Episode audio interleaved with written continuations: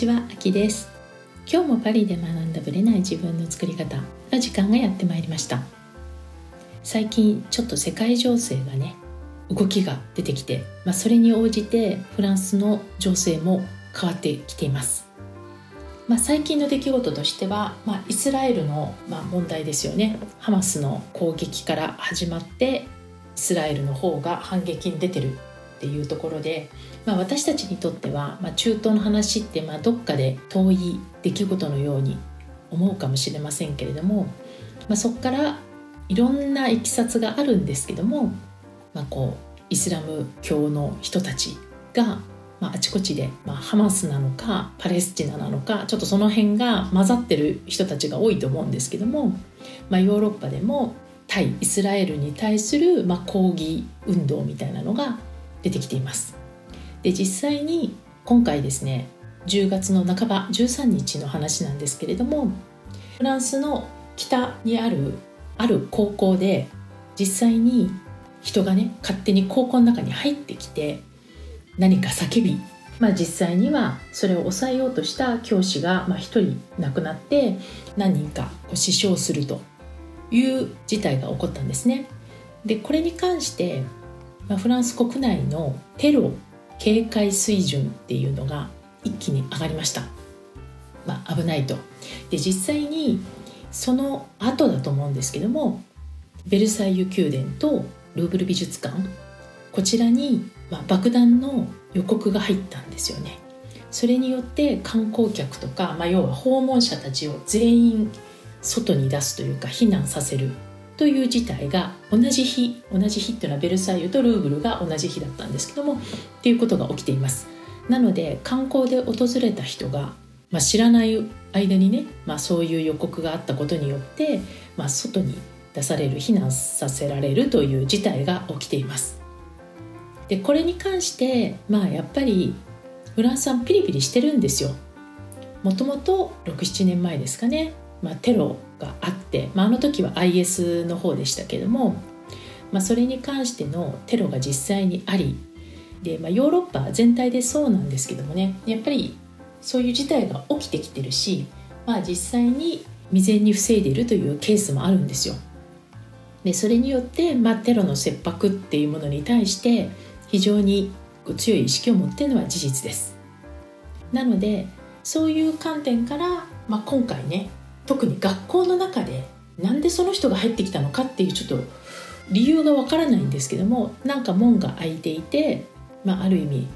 高校だとねまあまあ自由に出入りができたりするのでそのタイミングでうまく入り込んでしまったのかなとかちょっと私も理由が細かく分かってはいないんですけども、まあ、そういう観点から急にテロ警戒の基準が上がったと。でこれはフランスの内務省で発表されているもので見てみたら在フランスの日本大使館の方でも注意喚起として上がっていました。でこれによってですねこのよく出てくる言葉だったんですけどビジピラットっていうビジっていうのはビジロンスのビジなんですね。警戒とピラット乗っ取りですよね。こういうものに関する、まあ、単語ができてビジピラットのレベルが上がりましたっていうことで、まあ、この週末急にもう学校の方から連絡が入りこの学校の出入りの、まあ、警戒システムを、まあ、一気に強化するということになりました。でそのせいでというか、まあ、月曜日の朝はちょっとこう職員内のやり取りとかそういったもので時間を当てたいから、まあ、最初の2時間は学校がクラスが休校になるっていうお知らせが来てました。これは多分公立私立変わらずだったんじゃないかなと思います。私の息子たちの高校もそんな感じで来たので、まあ、急にクラスがなくなって、まあ、子どもたちは、まあ、月曜の朝一なんでねちょっと喜んでいたっていうところもあるんですけども、まあ、こんな感じで和やかにね観光をしていた方で12週間前はパリもねファッションウィークで人が本当多かったわけですよ。まあ、こんな中こういうテロの警戒があると、まあ、またちょっとね旅行がしづらくなるのかなっていう気はします。で実際にフランスが抱えている問題としてはやはりオリンピックの問題があるんですよ。来年のオリンピック夏ありますよねで実際に今ラグビーのワールドカップもやってるじゃないですかこの間ねフランス1点差で負けちゃったんですけどね準々決勝かな。はい負けてしまってみんながっくしみたいなところで、まあ、今回の、まあ、警戒も強まり、まあ、そういった意味でね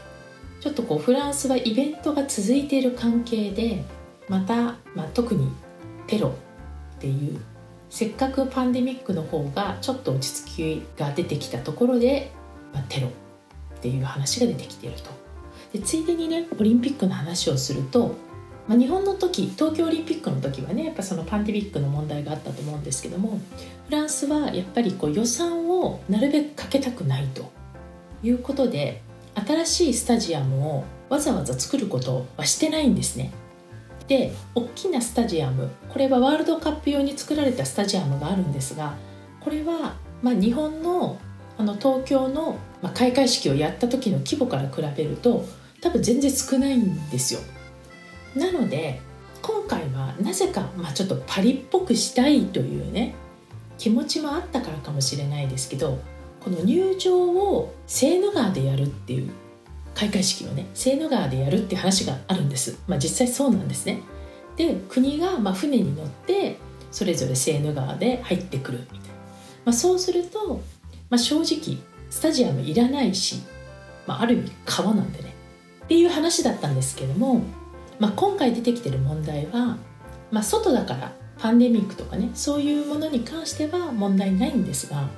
テロっていう意味では防衛のしようがないと。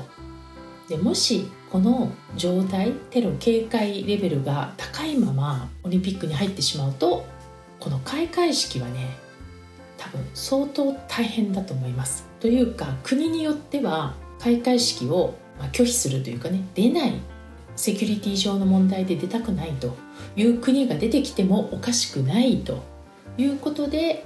まあ、ちょっと開会側あるいはまマクロン大統領とかも頭を悩ませているという話も出てきています。ということでねなんか楽しいパリの様子が一気にちょっと暗めモードになっていると。いうことと今後のね今ラグビーもやってますし、まあ、実際に来年のオリンピックもどうなるかっていうところが焦点になってるかなと思います。なのでね中東で起こってることっていうなんかもうローカルな話じゃなくなってるんですね。もう世界はやっぱりつながっている状態になっているので、まあ、ヨーロッパにももちろん飛び火し、まあ、その中でフランスも危険な状態っていうのは起こっているということになります。それでは本編スタートです。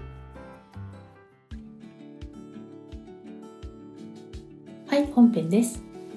今日はですねまあ、ご質問いただいてますので、まあ、そのご質問に答えながらまあ、私のセッションがどういう人向けなのかあるいはどういう目的でやっているのかっていうところをお伝えしていきたいと思います。コーチングについてね、まあ、いろんな定義があると思います。で人によってね定義は違うと思うんですけども、まあ、まず簡単にねコーチングとは何かっていうところからお話ししていきます例えばね、まあ、いろんな会社さんとかね一般的に言われている定義っていうのは、まあ、1対1あるいは1対グループの対話によって、まあ、相手の中にある答えとかね相手が持っている力を引き出して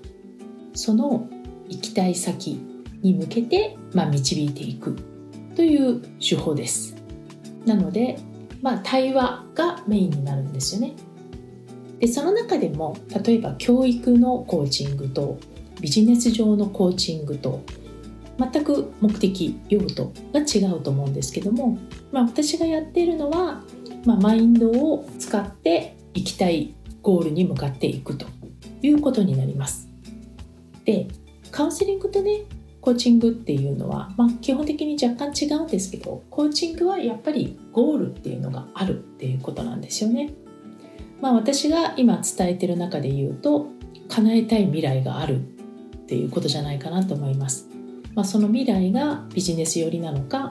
あるいは例えば健康とかダイエット寄りなのか人間関係なのか、まあ、それぞれカテゴリーは違うけれどもその叶えたいゴールっていうのに向かっていく手法になりますで例えばね英語コーチングといった場合には英語のスキルを上げていくっていうことなので、まあ、どうやってより効率よく効果的に英語の勉強をして英語の実力を上げていくかっていうゴールなんですね。なので、まあ、要は英語の勉強の仕方あるいはその中で出てくるストレスとかマインド的なものをサポートするっていうコーチングなんですね。で私の場合には願望実現なので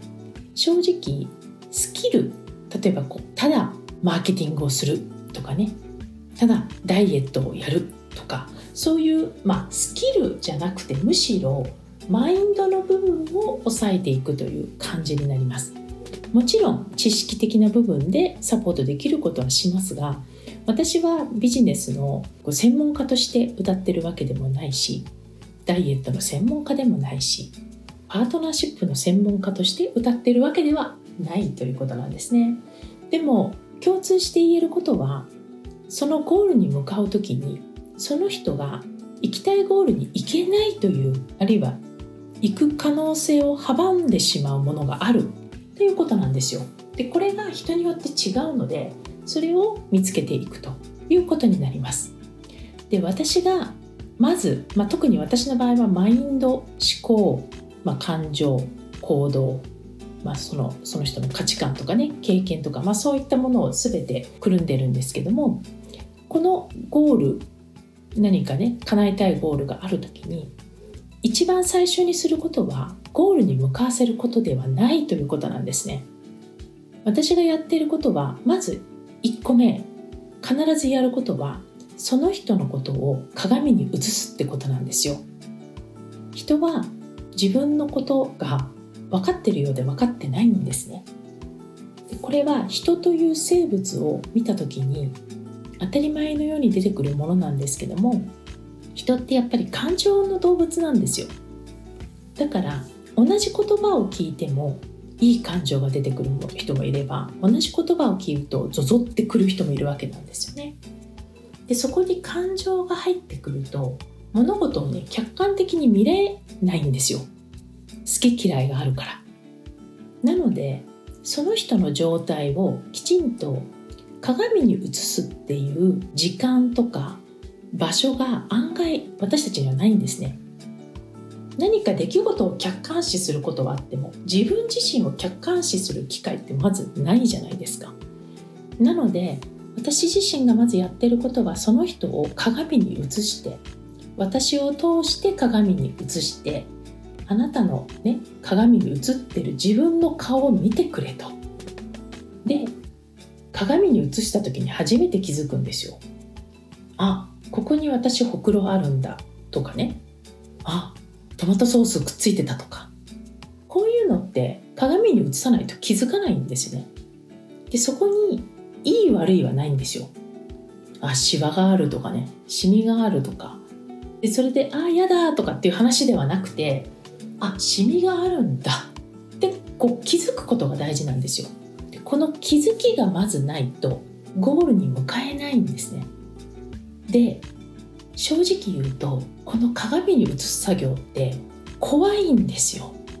だから見なくて済むように避けてきているんですよ。自分の嫌な部分を突きつけられるとすごく嫌じゃないですか。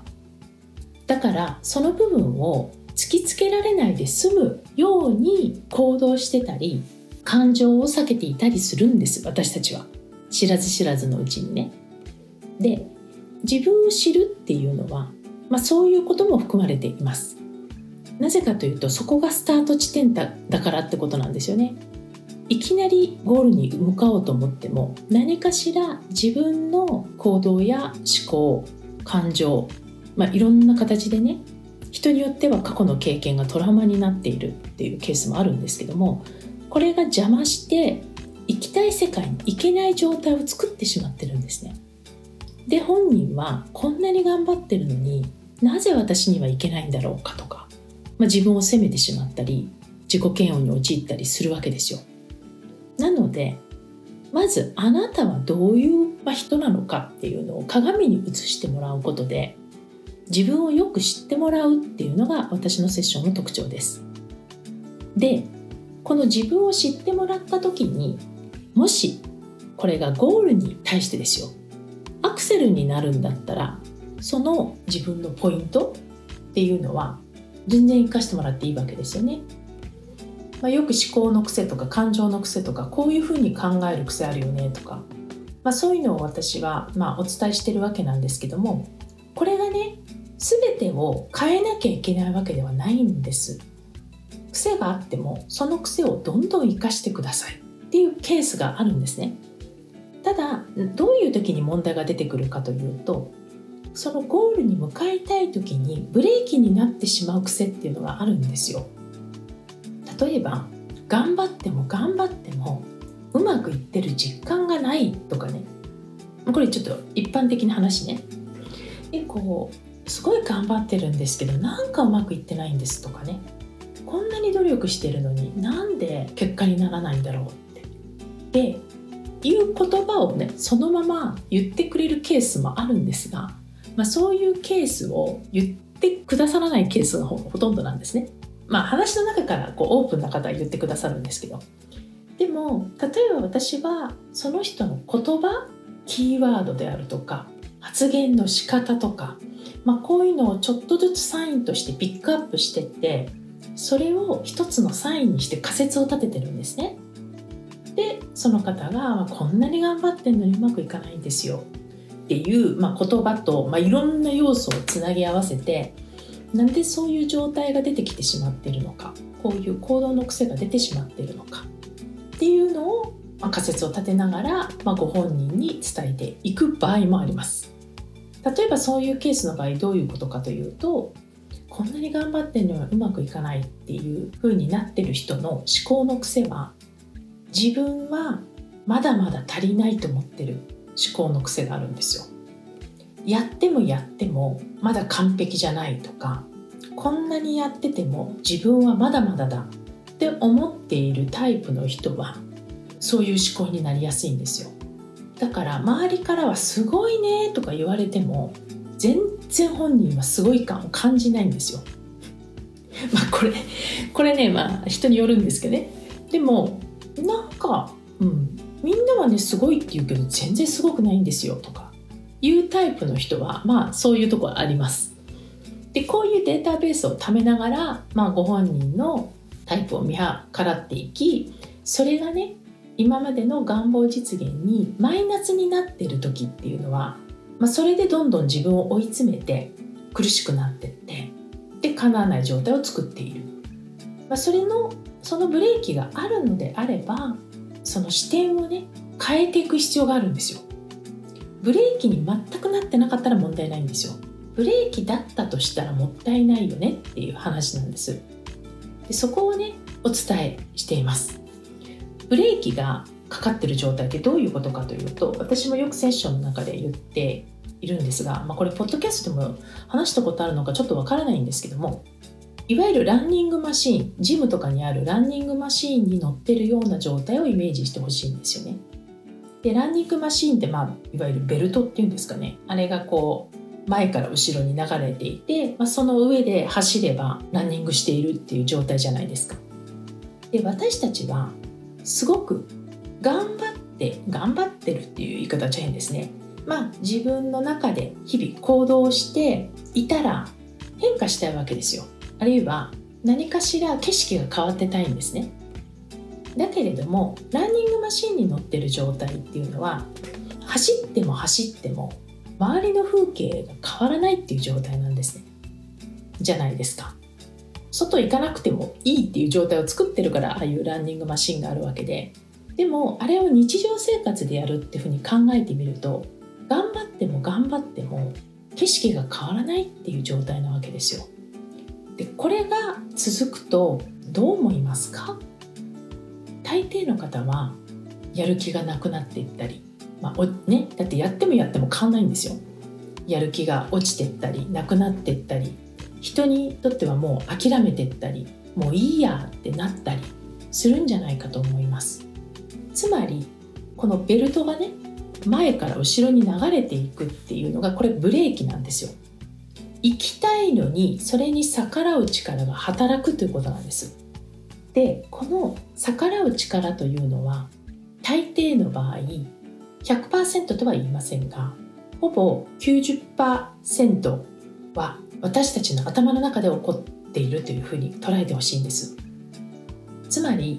環境がとか誰々さんがとかそれによってブレーキになることはあるんですが大抵の場合は誰々さんとかの環境がきっかけになってるだけで全て自分の中の頭の中のね思考とか感情ジャッジこういったもので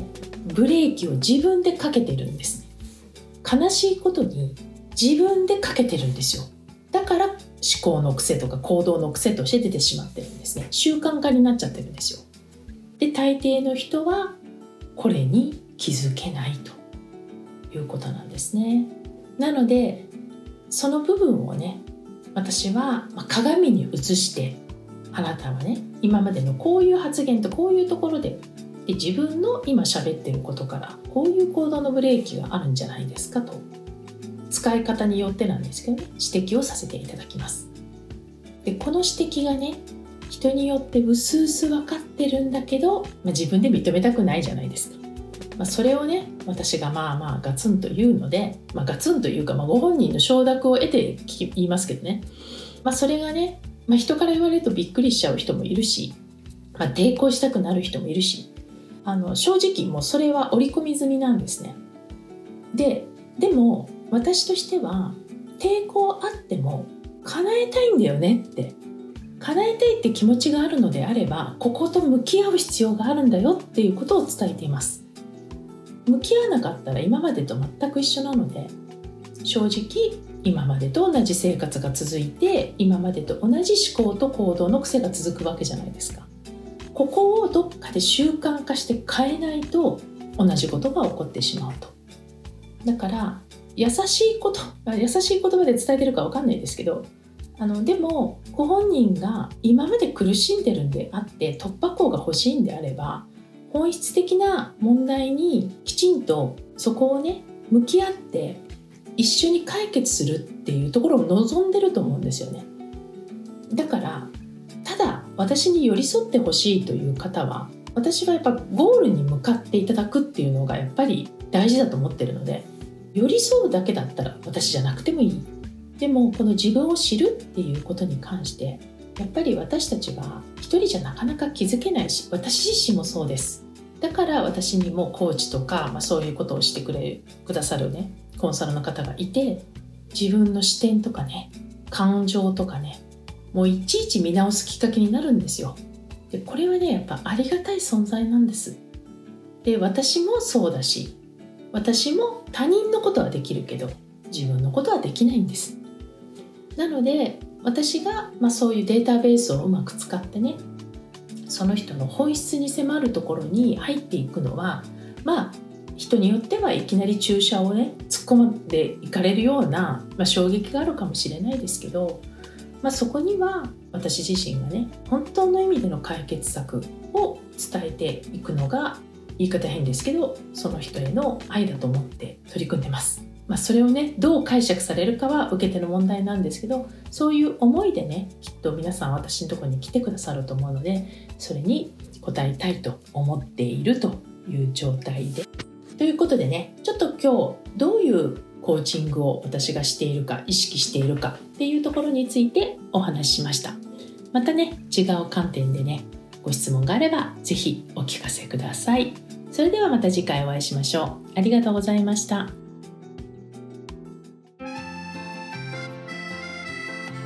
つも聞いてくださりありがとうございます。この番組は日本時間の毎週木曜日の夜配信されています。同じく木曜日、日本時間22時から30分、Facebook グループのパリ式願望実現ラボというコミュニティで中間ワークのライブを行っています。こちらはノート術の実践ライブパリ式願望を実現するためのマインドという願望実現が加速するコミュニティです。アーカイブでももちろんいいのですが、ライブで参加されるとより効果が高いとの声をいただいています。時間が合う場合は、アーカイブよりライブでぜひご参加ください。参加されると、ノート術の教科書というプレゼントや他の特典もついてきます。パリ式願望実現ラボは概要欄のリンクからぜひご参加ください。よろしくお願いいたします。